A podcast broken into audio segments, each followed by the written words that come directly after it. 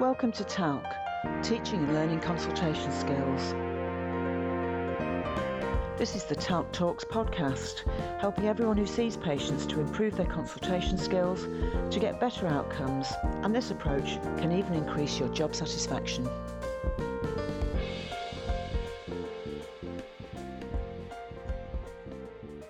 This podcast is part of a series on the module TALC Beginning Consultations Effectively. And today we're going to talk about the chapter which is called Can You Go Home with Energy to Spare? This chapter really concerns ways in which we can prepare ourselves for consulting. And the question, can we go home with energy to spare, is an important one because a lot of people naturally find working in consultations all day long quite tiring. I'm going to begin by a quotation by a psychotherapist called Wilfred Bion, who said, the purest form of listening is to listen without memory or desire. And in this discussion, I'm going to explore a little bit about what he means by that and about how that insight can help us go home with energy to spare. In a primary care setting, or perhaps in A&E, a wide range of unpredictable problems can be encountered during the course of a single day. You can't say to yourself, today I'm going to do cardiology, or today I'll just stick to easier problems. When a clinician is unfamiliar with assessing situations in primary care, the range of expertise required, together with the cognitive strain of learning new ways to consult, can be very tiring. Paradoxically, highly skilled consulting is less tiring, and those who are new to primary care observing their seniors often say things like, Gosh, it looks easy, or That doctor seems so relaxed. How can clinicians learn to be effective while also being more relaxed, less strained, and perhaps less exhausted at the end of the day. From an educator's point of view, there are general methods for teaching approaches to maintaining energy and resilience, which I've covered in a companion work called Engage, Energize, Enrich and Evaluate, a textbook of educational methods. But in the specific context of the consultation, resilience arises when attention is paid to housekeeping skills. These are learnable skills that clinicians use to maintain their composure and resilience. And this term was invented by Roger Neighbour, who said that in between consultations, every clinician needs to do some personal, in quotes, housekeeping, close quotes, to get them ready for the next consultation. This is because worry and stress can carry over from one consultation to the next. Sometimes this means by the end of a session, clinicians feel quite wrung out and drained. This chapter is going to examine some methods to help clinicians manage this kind of problem. When Bion, who was a psychotherapist, talked about the idea that we need to listen without memory or desire, this might seem a little puzzling. Surely we need to remember our patients, encourage continuity, and build our relationships over time, and certainly that is one very important component of our work. However, in the context of the consultation, this is also about leaving one consultation behind us completely so as to be ready for the next encounter with a patient, as Bion says, without memory or desire.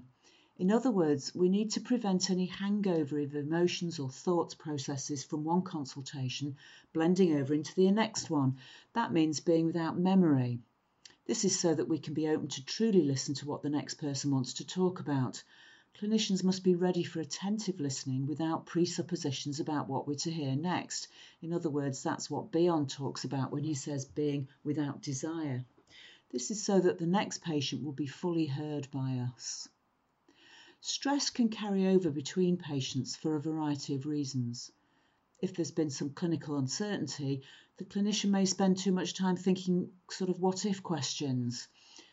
Clinicians may have second thoughts or concerns about a consultation, or maybe the patient has been expressing strong emotions. Distressed or angry patients can leave a large sort of hangover, and simply being aware of others' suffering can be stressful in itself. These discussions will be discussed in more detail in the module called Making Consulting More Sustainable Over Time. But in this chapter, there are simply some suggestions that we can develop for developing a housekeeping pause between consultations. This is so that we can get ready for the next consultation.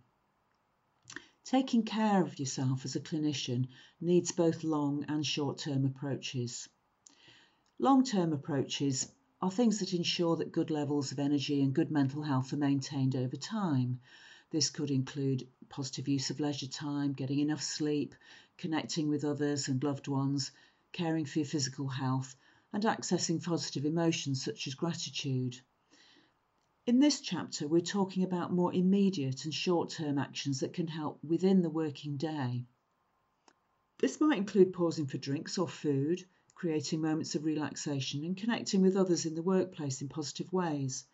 Pacing and varying your tasks can help as well. So I'm going to focus in particular about ways to unwind and relax in between patients.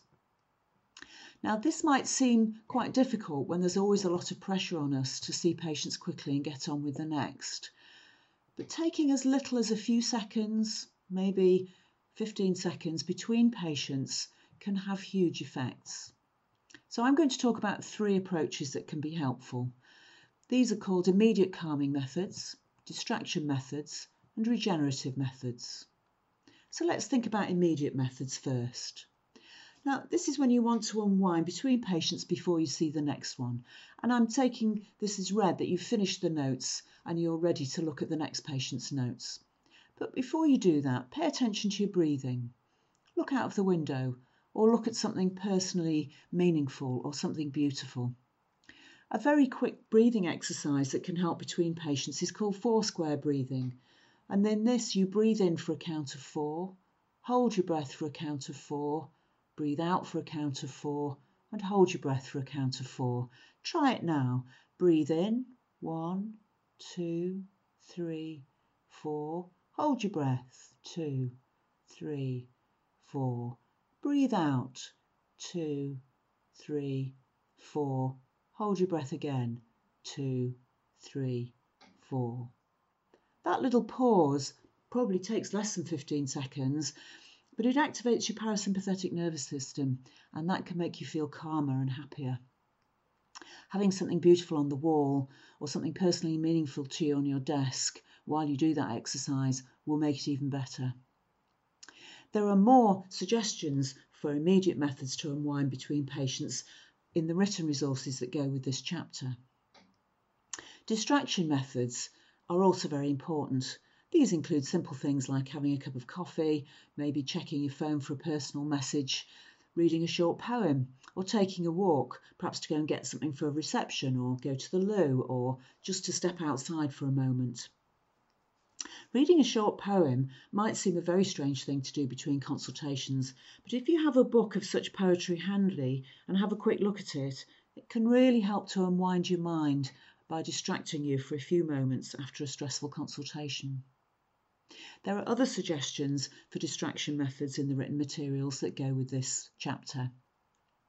Finally, regenerative methods are things which really build up your energy. This is not just compensating for the energy that you've used, but get you to a better place. Now, these kind of methods include reflection on the meaning and importance of the work we're doing, noting things that we can be grateful for, or remembering things that have gone well. A writer called Ronald Epstein considers that every day we should look for a, a moment of exquisite beauty to nourish us. This could be a lovely cloud glimpsed through a window, a child's smile, maybe a lovely earring that somebody's wearing.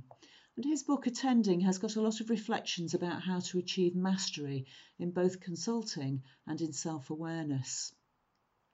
There are more suggestions for regenerative methods in the written resources that go with this chapter, and there's also a podcast where I discuss these issues in more detail with Dr. Rebecca Barron, who is a resilience expert.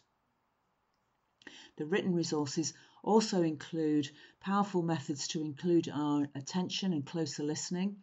And these pure listening skills are described in much more detail in the module called Skills for Effective Information Gathering.